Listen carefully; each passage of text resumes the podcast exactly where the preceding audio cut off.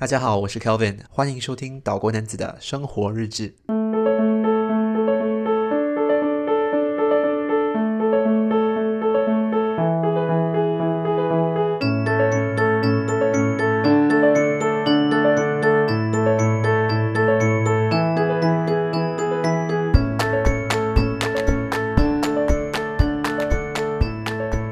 个星期也一样是我的生活日志的单元，和大家一起分享过去这几个星期来我的生活所发生的一些事情，希望呢可以让大家更了解我在新加坡的这个小岛国的一个日子是怎样的。当然啦，如果你也想分享你那里的日常、你那里的生活的话呢，也欢迎你们上我的 Instagram 账号，也就是 Hello 点 Islander，和我分享你那里的一些一点一滴。你可以通过照片啊、呃文字来和我分享你那里的日常。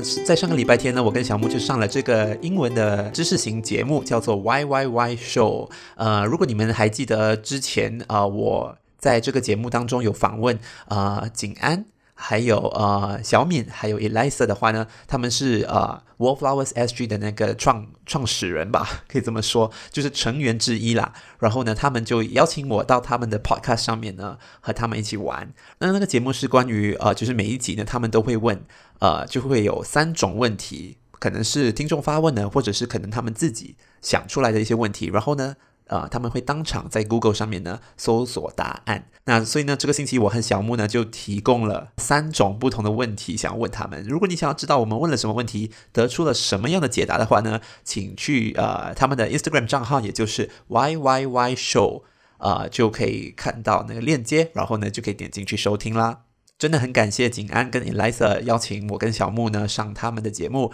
啊、呃，然后希望呢改天呢改次也可以邀请再次邀请景安还有 Elisa 来上岛国男子的生活日志。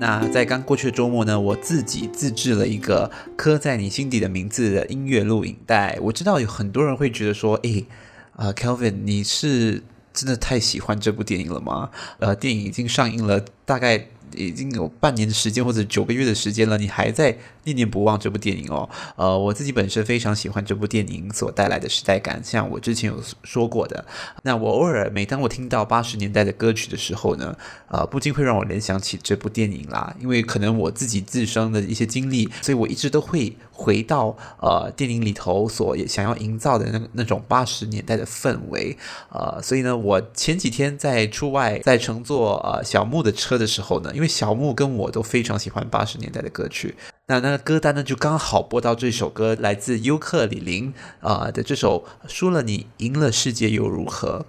当时我就马上联想起，把这首歌跟那时那部电影的一些故事情节联想起来。啊、当晚傍晚我就出外吃用餐，我听到这首歌。过后呢，晚上我就马上回到家，想要把呃刻在的那些电影情节和这首歌两者呢做出了一些结合，希望可以呃有一个不一样的一些效果。所以那一晚我就当了一夜的剪接师啊，把这些电影里头的画面呢和这首歌连接起来，然后呢在一夜之间呢我就产出了这个刻在你心底的名字的 music video，然后呢也上传到了我们的岛国男子的生活频道 YouTube channel。如果你想看的话呢，我有把这个链接写在那个简介下面，你可以去看一看。要不的话呢，你也可以上 Hello 点 Island 的我的 IG 账号呢，点击我的主页链接，你就可以去收看这个刻在你心底的名字的 music video。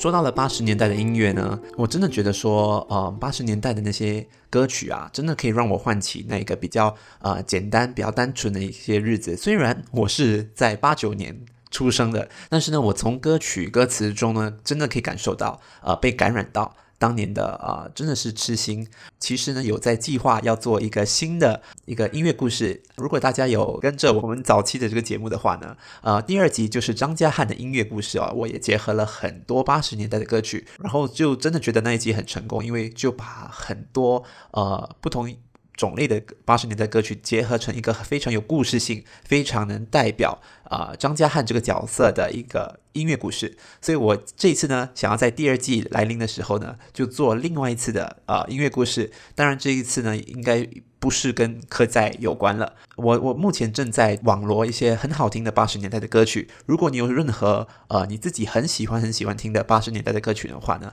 欢迎提供我一些意见，好不好？呃，如要如何跟我联络呢？就可以上我们的 Instagram 账号，也就是 Hello 点 Island 告诉我，英文中文都好诶。呃，九十年代也 OK，其实就是啊、我觉得年代这个也不是代表它几时发行。就是发行日期，当然那首歌要抓住那个时代的那个情感，那个时代的氛围。我觉得通过可能乐器啊，或者是歌词啊，呃，或者是歌声，有些人的唱法有点比较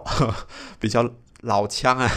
所以呢，通过这些因素呢，可以带出那个年代的氛围的话，我觉得真的很不错。其实啊，我已经有开始在网罗一些八十年代的歌曲了。呃，小木本身呢，自己很喜欢这首张雨生的《我的未来不是梦》。诶，我觉得那一首歌的开场。就是八十年代了，然后呢，那首歌词也带出了一些对未来的一些期望，对未来的一些憧憬哦。我觉得这首歌《我的未来不是梦》呢，很有可能会被收入在下一个的音乐故事当中。当然呢，我还有听到这首歌是一首英文歌，叫做 Dennis DeYoung 的《Desert Moon》。我不知道你们有没有听过，它的开头呢，也真的是很八十年代 synthesizer 那种混音的那种感觉。呃，还有啊，最近可能也是因为客栈的问题，我最近有在看以前啊、那两位主角做的宣传，然后呢就看到他们上一个电台节目，然后呢在那电台节目当中呢，主角之一就是曾静华呢啊、演唱了一首歌，王杰的《让我永远爱你》。因为，我真的觉得他唱得非常好。其实坦白说呢，我非常喜欢呃曾敬驊的那个嗓音吧。而且我其实觉得说他本身讲话呢，他的声音都已经很清脆干净。然后他在那里清唱这个啊、让我永远爱你。呃，我真的觉得哇，非常非常好听，跟王杰的版本很不一样。当然，他也带出了他自己的那种比较 raw、比较真挚的那种啊、呃、纯粹的那种感觉。我觉得呃。他也有感染到我，这首歌他的唱法也有感染到我。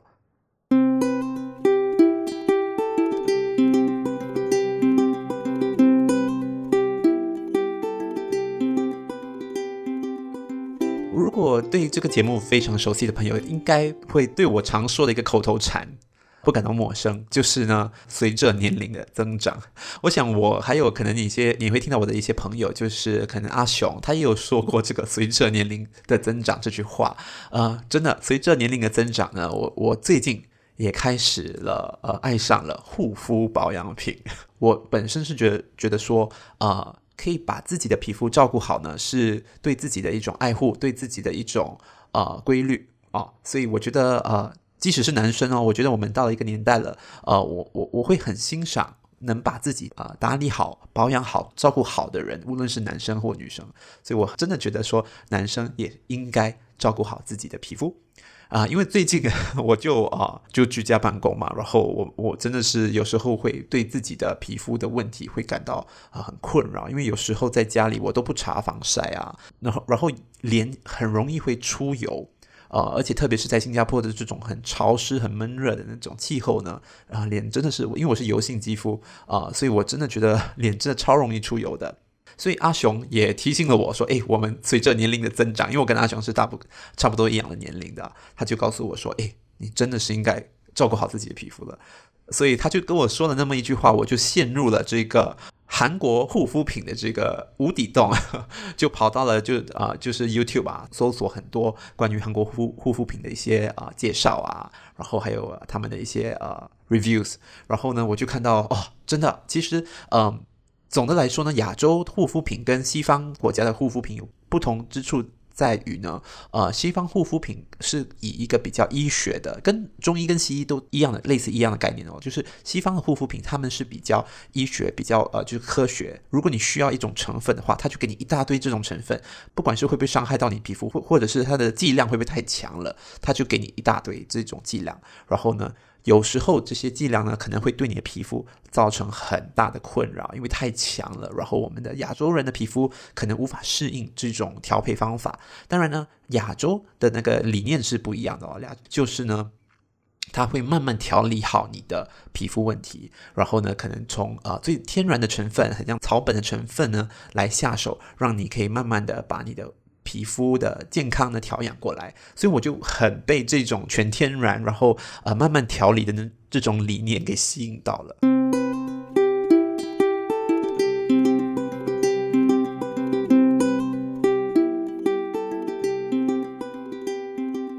当然了，我也有看到有一些啊、YouTuber，他们也就说了，呃，说其实你不需要有那么多不同的护肤品、保养品的，很多化妆品或者护肤品公司，他要你买七种不同他们家的啊、整个组合，但是你不，其实不需要。那位 YouTuber 也就告诉我说，其实啊、弄好你皮肤的最基本的三大要素就是很彻底的把你的皮肤给清洁干净，过后呢是保湿，其实。清洁过后呢，最重要的就是保湿了。呃，保湿非常重要，而且不同啊、不同性质的肌肤呢是需要不同种类的保湿。如果你是干性肌肤的话呢，你更需要比较那种比较油性的那些保湿那种产品。当然，如果你是油性肌肤的话，你就不需要更多油了，对吗？然后你可能比较注重的就是可能比较比较轻薄一点的保保湿护肤品。所以呢，其实不同肌肤类型呢有不同的啊、保湿的需求。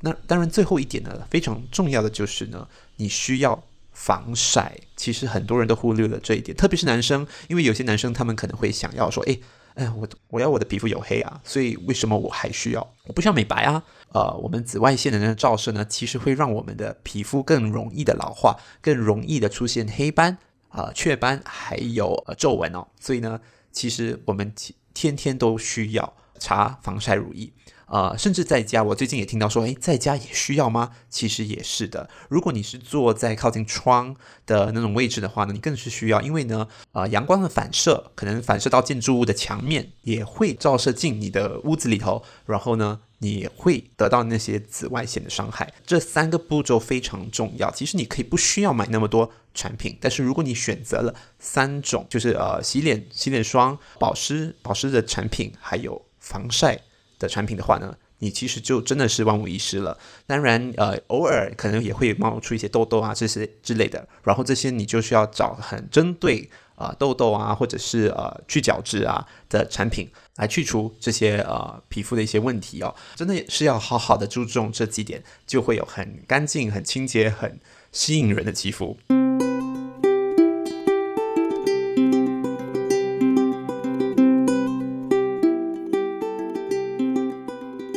那其实这几个星期我也是有在看，一如往常的，我都有回去看我过去的那些旅游的一些照片啊，呃，然后我就在其中一张照片，我看到了，就是呃，我非常喜欢日本嘛，我就看到我在京都和东京第一次尝试呃那里的一个。呃，老字号的一个和果子店叫做虎屋 Toraya。那虎屋这个老字号呢，已经是很像是从十六世纪开始呢，都已经在京都已经。创立了，那他们一向来就是，据说他们制作的这些很精致的一些和果子呢，都是来献给当时的帝皇的，都是每个呃亲手制作而成的，那都是啊、呃、很非常优美的献给皇上，可能就是呃一个盘，然后呢中间只有只有那一颗和果子。如果你们是熟悉呃日本日式文化的话呢，一定会有看过这些非常精致呃类似糕点，就是像是一个糕点的呃这些点心。然后他们每次都是以可能非常呃漂亮的形式来呈现给你哦，呃，例如是可能会雕刻成一颗一颗玉兔，呃，一只玉兔，不然就是一朵花，也可以是一个或者是一个很简约的一个长方形的一一块，就是糕点，类似糕点的这种形状，呃，所以我就在。想一想，说，诶，当年我吃的这个和果子真的是非常难忘，因为我在日本东京的时候呢，那时是冬天要步入春天了，然后呢，我吃的和果子呢是一颗非常美的一个粉红色的桃红色的一颗呃樱花。啊、当然，它里面应该也包了一些馅料，像是呃白豆沙之类的，所以呃非常精致，非常美。呃，我就在有一天呢，我就在 YouTube 上面打了和果子进去哦，就看到了这个 YouTuber，他是台台湾人。应该是台南来的吧，它的名称叫做果子君 RG。那果子君 RG 呢，它就是在它的 YouTube 频道呢，啊、都会就是有 YouTube 的教学，教你如何制作和果子。看了看，我就觉得说，哦，啊，这个制作过程啊，真的是很呃很费功夫，因为有很多很多细微的一些步骤，而且都是要亲自做的，你才可以做得出那种质感啊、例如你的。白豆沙要自己磨成啊，所以你要从豆那边开始磨了，也要不然就是你很很多东西，你为了因为要做出那种细致的感觉呢，把你的材料一个个给过滤好哦，所以这个很琐碎的这些个功夫，很繁琐的一些呃步骤，我看了我就觉得说哇，这个是要有多大的耐心啊！我我看我这个城市人应该是做不了那么多。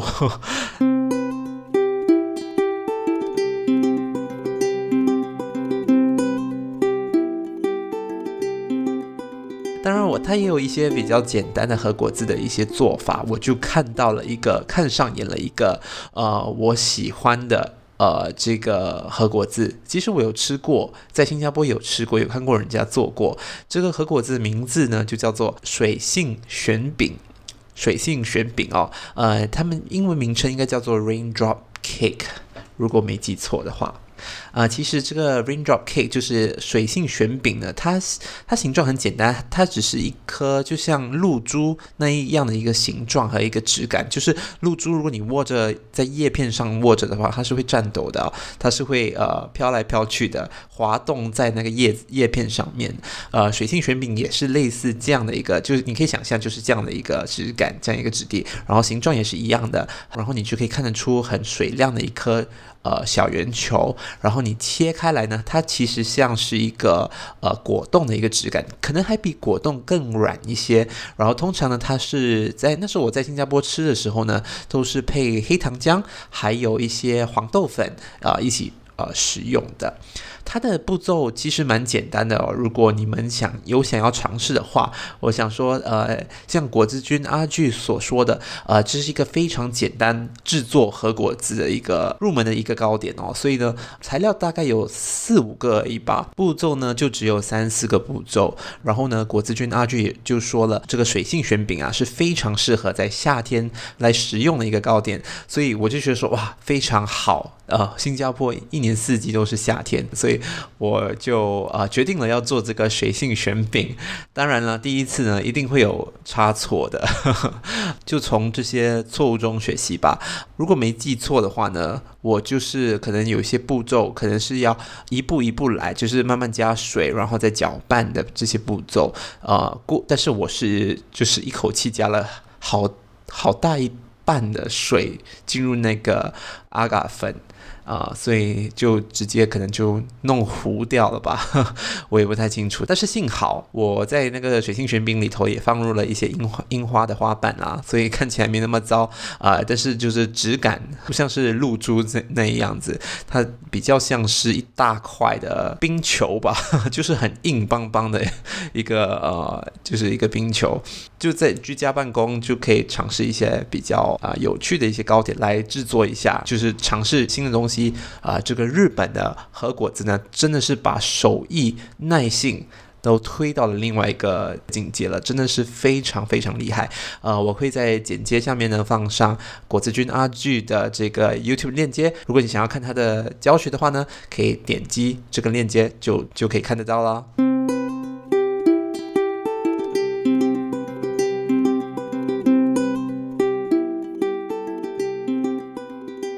最近我的老爸老妈，因为就是啊、榴莲的季节啊，榴莲飘香的季节啊、我老爸老妈呢就，因为他们都是非常喜爱榴莲之人啊，所以呢，我的家人都时不时会买了一些一大把的榴莲回来，然后就猛吃。我的体质比较燥热啊，所以我就应该少吃点。呃，跟你们就是分享一下，就是吃榴莲的这个很特别的一个。呃，技巧吧，就是可以不要让自己发热的技巧。呃，我们现在年轻人都会觉得说，诶，如果发热的话，可以喝一下清热水，对吗？所以呢，我老爸每次吃在吃完榴莲之后呢，都会把榴莲壳，一定是要用榴莲壳哦，他会把就是把水盛在这个榴莲壳里头，然后呢，放上一大把的盐巴。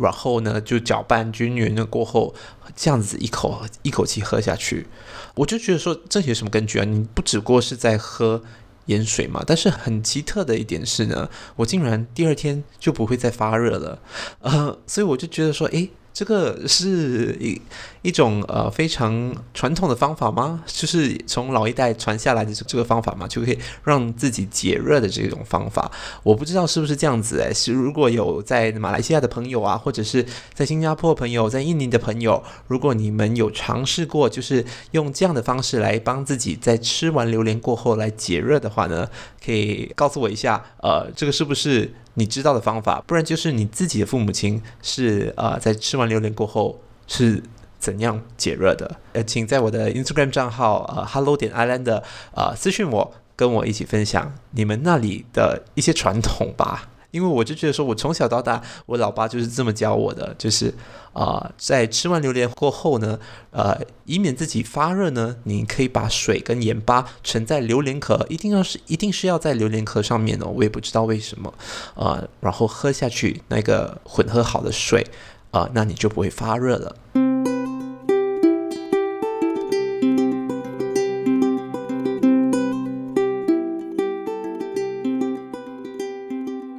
目的尾声，相信大家也应该知道啊、我们这个节目呢，在八月份呢将会正式回归，呃，我们会有更多访谈，更多有趣的呃节目。要和你们见面，所以呢，敬请期待。那我在来临的八一的时候呢，就要回去军训了，所以时间应该会有比较少一点。然后呢，呃，可能七月份的时候呢，我就会在此告一段落，休息一下。然后呢，我们在八月份，八月份的第一集呢，将会是呃刻在我心底的名字的作词作曲人之一啊，呃，陈文华老师的访谈。所以到时候呢，我们八月份呢。再和你们一起见面，好不好？如果你想要支持一下我这个节目的话呢，啊、如果你是在用 Apple Podcast 的话呢，请你上呃这个节目的主页面留言啊、并给予我五颗星，这样呢会给我的这个节目有很高的提升哦。可能在 Apple Podcast 的曝光率也会高一些。呃，如果呢你是以其他的串流平台来收听这个节目的话呢，也欢迎你们把这个节目的链接分享给你的朋友